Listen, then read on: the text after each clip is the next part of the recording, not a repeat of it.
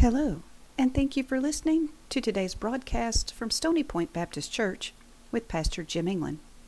Today's message is a continuation in the series Jesus Ministry in the Gospel of Luke. And now, here's Brother Jim. We'll have you take your Bibles with me this morning. We've been studying in the Gospel of Luke, and so we're picking up in this chapter 15, which is a, just a great chapter. Chapter 15. And we're going to begin in verse 1 this morning. So, very appropriate for us to be able to, to look at this passage this morning on Memorial Weekend. One of the great freedoms we have is being able to worship, being able to share the gospel. Let's look together. This is beginning in verse 1 of Luke 15. It says, Then all the tax collectors and the sinners drew near to him, being Jesus, to hear him. And the Pharisees and the scribes complained, saying, this man receives sinners, and he eats with them. So he spoke this parable to them, saying, What man of you, having a hundred sheep, if he loses one of them, does not leave the ninety nine in the wilderness, and go after the one which is lost until he finds it? And when he has found it, he lays it on his shoulders, rejoicing. And when he comes home, he calls together his friends and neighbors, saying to them, Rejoice with me, for I have found my sheep which was lost. I say to you, that likewise there will be more joy in heaven over one sinner who repents than over 99 just persons who need no repentance. Let's have prayer once again together. Lord, I thank you for letting us be able to come today. We're so grateful to be able to have an opportunity to worship you, to be able to study your word and allow it to impact our lives. And today, Lord, our prayer is that you would do just that that you would impact each one of us. Maybe there's someone that's lost today and needs to be able to give their heart and life to Jesus Christ. Maybe there's someone that's not living ex- like they should and just wants today would be a day of recommitment. And then, Lord, there's others that are just walking in different places in life, facing difficulties, adversities, and challenges. And I just ask that you would help each of us to draw near to you, and may you speak to us and give us what we need today. I thank you for all that you do, and I pray for your blessings now. In Jesus' name, amen. Margaret, she attended school in Louisville. She actually is a graduate from uh, the Christian Academy.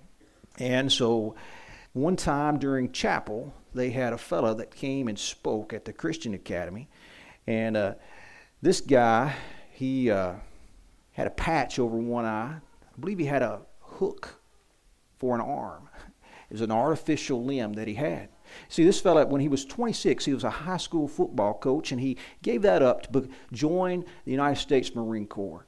And he was sent to Vietnam and led a troop there, and they come under attack. Two of the men were killed, four were badly injured, him being one of them. And he was miraculously flown out. And in a short period of time, he ended up having about 30 surgeries. Of course, today he goes through and he speaks all over the country about Jesus Christ. But why would somebody be willing to sacrifice like that? That's basically the history of our country is that people have given sacrifice for a reason. Part of that is, what we call our Bill of Rights, our Constitution. And part of the Constitution is the Bill of Rights, which is the first 10 amendments. And many of us know the Second Amendment, which is the right for people to keep and to bear arms. But the First Amendment, the First Amendment says this Congress shall make no law respecting an establishment of religion or prohibiting the free ex- exercise thereof, or abridging the freedom of speech, or of the press, or of the right of the people to peaceably assemble to petition the government's redress of grievances. What that means? We have freedom. And they fought so that we could have that freedom to be able to worship. We don't have a state religion. The government doesn't say you've got to do this or you can't do this. We're able to come and to worship. We're able not only to do that, but we're able to share and to speak the good news of the gospel. We have the right and the freedom to do that. The governments, they can't say, you can't go and tell somebody else about Christ. We have the freedom to be able to do that. That's part of the Bill of Rights. That's part of the Constitution. That is part of the reason that people laid down their life so that we could have that freedom. Now, as we move into this chapter, what we see is that Jesus had been sharing good news and people were mad about it. They were mad. It's kind of hard to believe that somebody would be grumbling about trying to help somebody else. But that's exactly what's going on. The Pharisees are grumbling about Jesus. And you know what they said? Verse 2, look what it says. It says that he receives sinners. The word receive basically means this it means to welcome favorably. Jesus welcomed sinners, tax collectors, favorably. Jesus, remember the last chapter, he had ended what happens is salt loses its saltiness. And he said, He that hath ear, let him hear. And who was it that's approaching him? It's the tax collectors, it's the quote sinners. Now, listen, Jesus is not condoning sin. Not at all. He's not condoning sin, but what he is doing is he's saying, I love people. I care about people. And so these individuals could tell and they come to hear. And Jesus shared a message. What message did Jesus share? Well, if you read throughout the New Testament, Jesus shared a message of repentance. Jesus was calling people to turn from their sin, the things that they were doing wrong, turn from that sin and toward Him. That's what repentance is. Repentance is just simply saying, I've had enough of this and I'm turning away from it. I realize that what I'm doing is not right. And so these individuals, He was calling them. He wasn't condoning what they were doing, He was calling them to be able to repent. It was a message of repentance. Listen, John chapter 5. Jesus goes to the pool of Bethesda. There's an invalid that's there for 30, 38 years. Just there, can't walk. Jesus heals him. Later on, we're told in chapter 5 that he sees him. You know what he tells that man? Go and sin no more, lest what happens to you is worse. Now, see, not every time that somebody has something wrong with them is, is it because of sin. But sometimes it is. And apparently, with this man, part of his problem must have been some type of sin he did because Jesus said, if you don't quit, it's going to be worse. You see, many people will find help, but then they'll fall back to the same old lifestyle. And he's calling them out and saying, Listen, I want you to sin no more. I want you to turn from that, turn toward me, and be strengthened and, and be empowered. John chapter 8, you remember the woman caught in adultery? Jesus, he reaches down and writes something in the ground. All these accusers there, and then they just drop the rocks, they're ready to stone her. And they leave, and Jesus says, Where are your accusers? they're not there. And he said, Well, neither I accuse you. But you know what he does say? Go, sin no more. A call to repentance, a call to change. That's what he does. Jesus calls people to change and to place their faith within him. That's why Jesus went to the cross, so that we could be able to repent of sin, find forgiveness, place our faith in Him, and allow Him to be the Lord of our lives. That's the gospel. That's the message that Jesus shared. So the Pharisees were grumbling about this message. Listen to the Pharisees. This is, let me tell you about their attitude. What is their attitude toward these tax collectors and sinners? You know this from some of the historical writings. Pharisees comes to tax collectors, sinners, here's what they said uh, never entrust money to them. Don't entrust money. Now, they're not saying don't pay your taxes, but they're saying don't trust them. And you certainly don't want to give them any extra money or have them do anything like that. Don't entrust them with a secret. In other words, he's saying they're not trustworthy at all. Don't tell them any secrets. Don't take their testimony. So if you're having a court of law, you wanted two or three witnesses. If one of them happened to be a tax collector or sinner, don't, don't include them. That would also include shepherds or even women back then. And they would say, don't include them as far as testimony. They would also say this do not make them, appoint them a guardian over an orphan or an estate. Don't travel with them on a journey. Don't go on a trip with somebody that's a tax with a sinner. Don't go on a trip with them. And for Pete's sake, do not do any business whatsoever with them. Avoid them at all costs.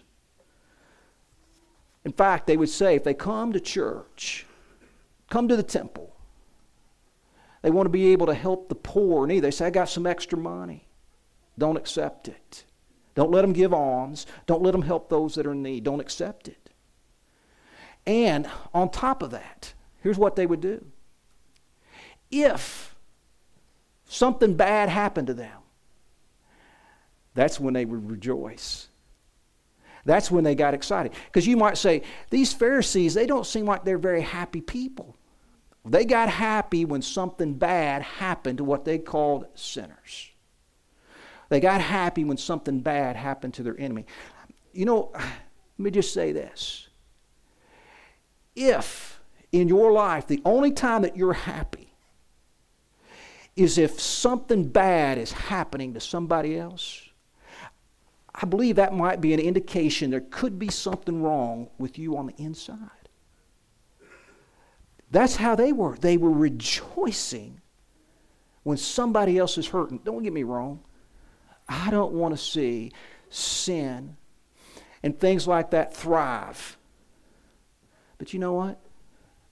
I don't rejoice when I hear somebody's got cancer. Don't cause me to rejoice.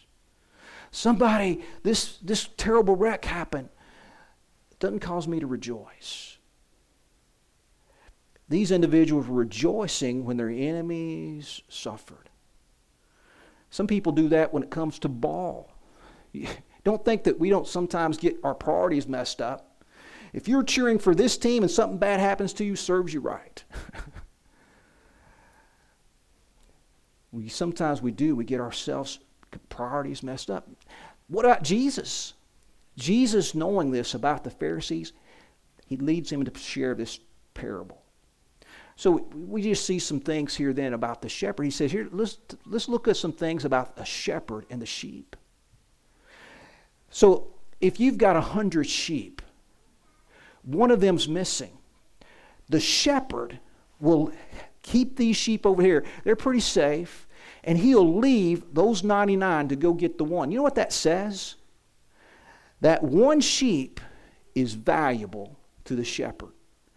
You know what that means? It means every single person is of value to God. Sometimes we have a hard time getting that in our head. People are created in the image of God. Jesus died on the cross for the whole world. He loves everybody. They're of value to Him. We have a hard time being able sometimes to accept that. People are different. When people have different beliefs, we, sometimes we just think, you know, I, I just don't know that they can be loved. He leaves the 99 to go for the one. Here's the purpose He's going after the lost sheep. Here's something that the shepherd knows sheep aren't very smart. Sheep, they can't protect themselves. If a, if a wolf or a, some other type of animal appears, they can't defend themselves. There's no way they can protect themselves. He knows that if they fall, it can't get back up. It can't stand back up on its own. It's cast. And so it will, it will, be, it will die a painful death of suffering unless somebody rescues it, somebody helps it. The shepherd knows that. He knows that these sheep are very, very vulnerable. He also knows that they tend to wander, to go astray, and they don't, they're not very observant, and so they may end up falling over a mountain, a cliff, or something like that. And so he just knows that these shepherds are very vulnerable. So he goes after the one. And not only does he go after it, but he's persistent. He does not stop. He does not stop until he finds that sheep. You heard of J.C. Penney. Well, J.C. Penney was actually a person, not just a store. He's the one that started the store. J.C. Penney found himself in his 20s, very depressed. found himself in a mental institution. He didn't really think that there was any hope for him. One day in his room, he heard a commotion and he went to check it out. And they were in the chapel. He heard people singing. And they were singing about trusting in the Lord, about trusting in Christ. You see, he grew up, his father was a pastor, and his father was a preacher, and he knew about Jesus. He knew about trusting Christ. And so that day, he made a recommitment. That day, he told the Lord, I, I, I want to trust you and follow you. And he came right out of his depression. Changed his life. He lived to his 95 years old and lived a dedicated Christian, serving God. By the way, that tells us something else. Just because a founder or your parents were celebrating Memorial Day, Memorial Weekend, and many is going to the cemetery to honor those that have gone before you, and just because they serve Christ, just because they found the Lord, doesn't mean that you're going to have a relationship with the Lord. See, it's an, on an individual basis. You too need to be able to get that settled yourself, just as J.C. Penney did. And, and so, just because you founded a company doesn't mean that company is going to stay with Christian principles after you. Those individuals have to determine that they're going to walk with the Lord and they're going to serve the Lord too and follow Christian principles. We're told here the shepherd, he finds that sheep, he picks the sheep up and he's going to bring the sheep back on his shoulders. He's carrying the sheep back to safety, not taking any chances. Could be that the sheep was uh, injured, could be that the sheep was uh, scared. He picks the sheep up on its shoulder. He loves the sheep, the shepherd. And then when he comes back, notice what he does. He throws a party. Now, for some people, some shepherds had their own sheep, their own flock. And so they'd be celebrating, this is my sheep that I found, and they're celebrating with others. I want you to rejoice with me. Some, they were shepherding the community sheep.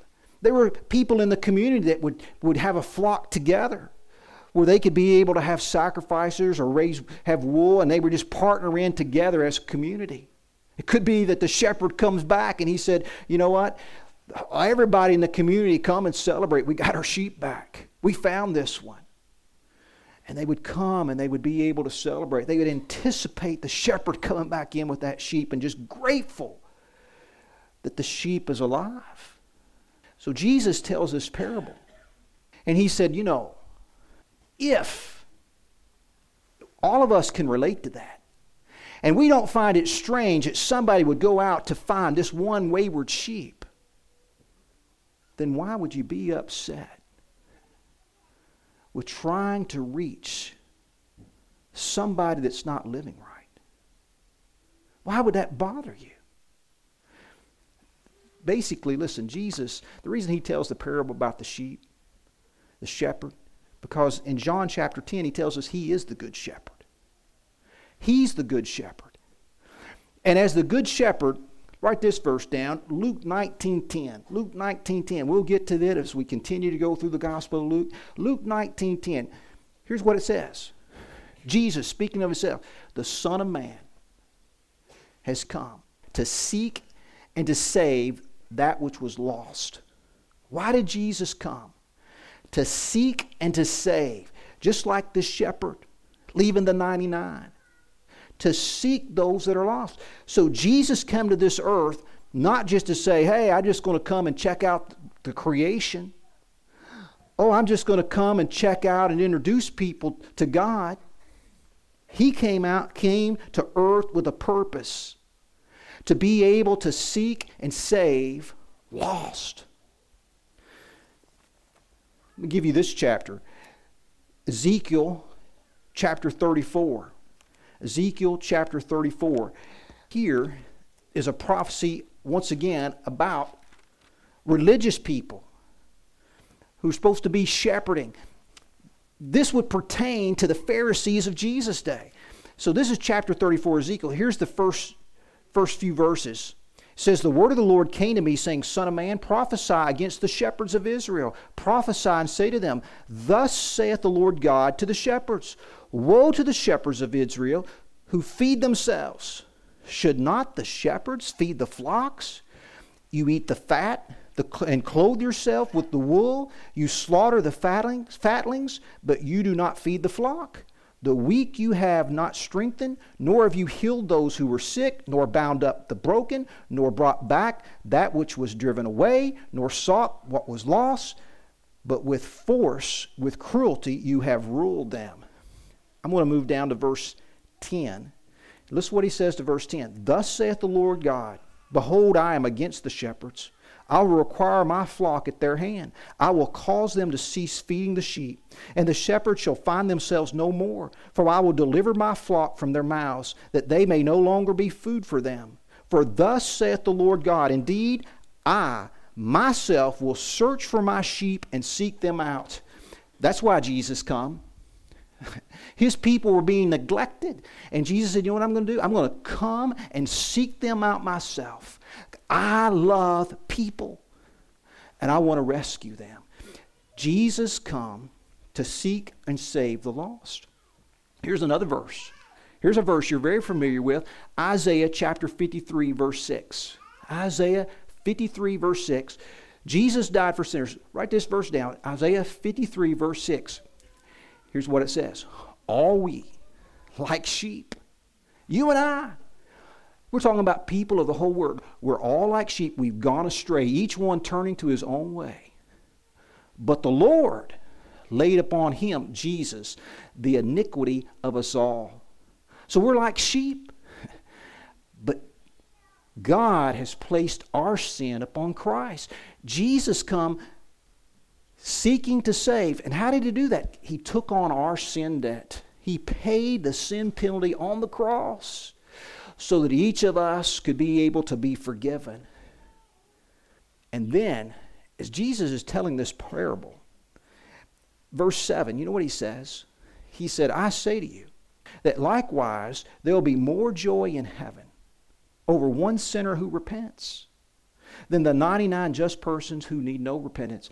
Jesus said, You, you want to make heaven rejoice? Don't, don't you want to make God happy? Don't you want to be in His will? He said, Here's what, here's what's going to do it. Whenever we see someone repent of their sin, turn to Christ. Here's what the deal is. Angels knew this. Why are the angels so happy? Because the angels know that Jesus loved people so much, he became a human being. He loved people so much, He died for them. But whenever they see somebody accept what God has done, it causes great rejoicing. In fact, the angels are kind of anticipating whenever the gospel is shared. I could almost see them anxious. They're saying, you know, today the gospel's getting ready to be shared. The Spirit of God is dealing and working, and I can see it. Today, are they going to respond? Today's the day of salvation. Is it going to be the day for this person? And even this morning, in heaven, angels are anticipating people hearing and responding in repentance. You see, Jesus is basically telling us we're to be about sharing the gospel. Summer's coming on. You know what people say? It's vacation time. We don't have to be very serious in the summertime. Heaven's anticipating people repenting. You know what that means? No vacations. As far as sharing the gospel goes, yeah, take a vacation, but still live for Christ. Still speak and talk about Jesus. Still honor God with your life. Is that important? All of heaven is gathering and waiting. You know, we think about people that have gone on. Could people in heaven know about when somebody gets saved? Well, listen, if the angels are rejoicing and singing and celebrating, whenever that happens, people know. oh, there's another soul. It's kind of like when you go to the hospital, sometimes they'll play those lullabies. You're like, what's happened here? Baby's been born. Well, guess what? In heaven, what's going on here? Somebody's been born again. There's a new birth. And they're celebrating. Wouldn't it be something if a mom gets the message? Maybe the angel just goes and says, Listen, the reason we celebrated just a few minutes ago is your prayers have been answered. Your loved one's been saved. We was talking about grumbling. Let's think about it this way. What if you got mad? The Pharisees were mad. I can't believe Jesus is hanging out with those people. He's eating with them and he's, he's, he's accepting them. He's bringing them into the fold and they're mad. Friend, something is wrong with your heart. If you're mad that somebody has given their life to Christ, I don't want to be in heaven with them. What? It says something about you. It could be that Jesus is speaking directly to you because you're not right with Him. You're not going to make it to heaven.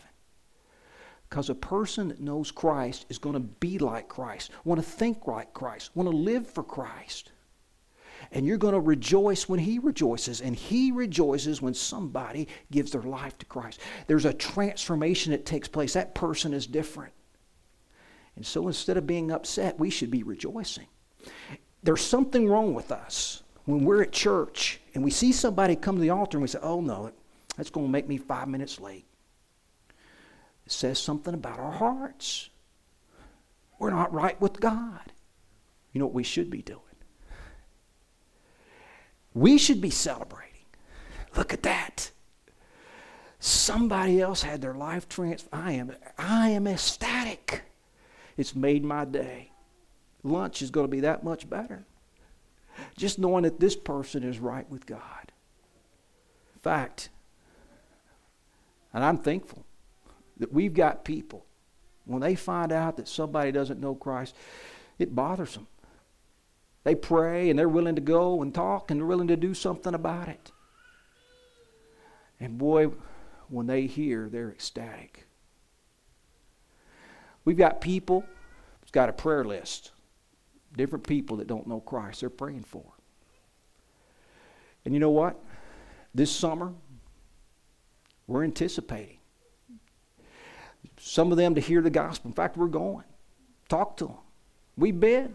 And we're going to continue to go and talk to them because we want to see them come to know Jesus Christ. It's the most important decision anybody will ever make. And when they make that, we ought to rejoice. Memorial Day. How does this fit with Memorial Day? Because we had people that give their lives so that we could have the freedom, that we could have the right to be able to worship and live for the Lord, and the right to be able to share the gospel and the good news. And so, whenever we do that, we're actually honoring those who've come before us and have given their lives so that we could have that right. You want to honor someone for Memorial Day? Tell somebody else about Jesus. In doing so, you're honoring them. How you celebrate? Does it make you happy hearing somebody giving their life to Christ? That's a great sign. Let's take a moment. Let's have a word of prayer together. Lord, I thank you for letting us come today. And Lord, the truth of the matter, with the number of people that we have, there's somebody that doesn't know you as Lord and Savior. And Lord, I'm grateful that you, you love that person enough, that your Holy Spirit is dealing with them. You're seeking them out. Part of the reason that they're here is because you're at work in their life. Lord, I know in heaven, angels are anxious. They're watching, wanting this to be the day. Lord, I know that there's family that have been praying that this would be the day. So, Lord, I just ask that today you would just allow a freedom for people to be able to respond. Lord, sometimes as Christians, we get off track. We lose what we're supposed to be about. And maybe we become even a little bit like the Pharisees. And we really are not focused on the main thing. And Lord, may you help us today to get our hearts and minds right with you. Lord, some of us, we've got so much to be thankful for. And today we just need to be able to come and just, to, just say thank you again for those that's come before us, for how you've blessed us. And Lord, there's other things going on in people's lives. Maybe somebody like J.C. Penney that was dealing with depression, dealing with something else going on in their life. And Lord, the fact is that you've never left them. And you're willing to pick them up and put them on your shoulder and carry them back to safety. Lord, I just ask that you would help that person today to trust you, surrender themselves to you. I ask your will to be done. Bless this time now in Jesus' name. Amen. Thank you for listening to Pastor Jim England. If you missed a sermon or would like to re listen to a message, you can find Brother Jim on Spotify, Google, and Apple under Stony Point Podcast with Jim England. God bless you.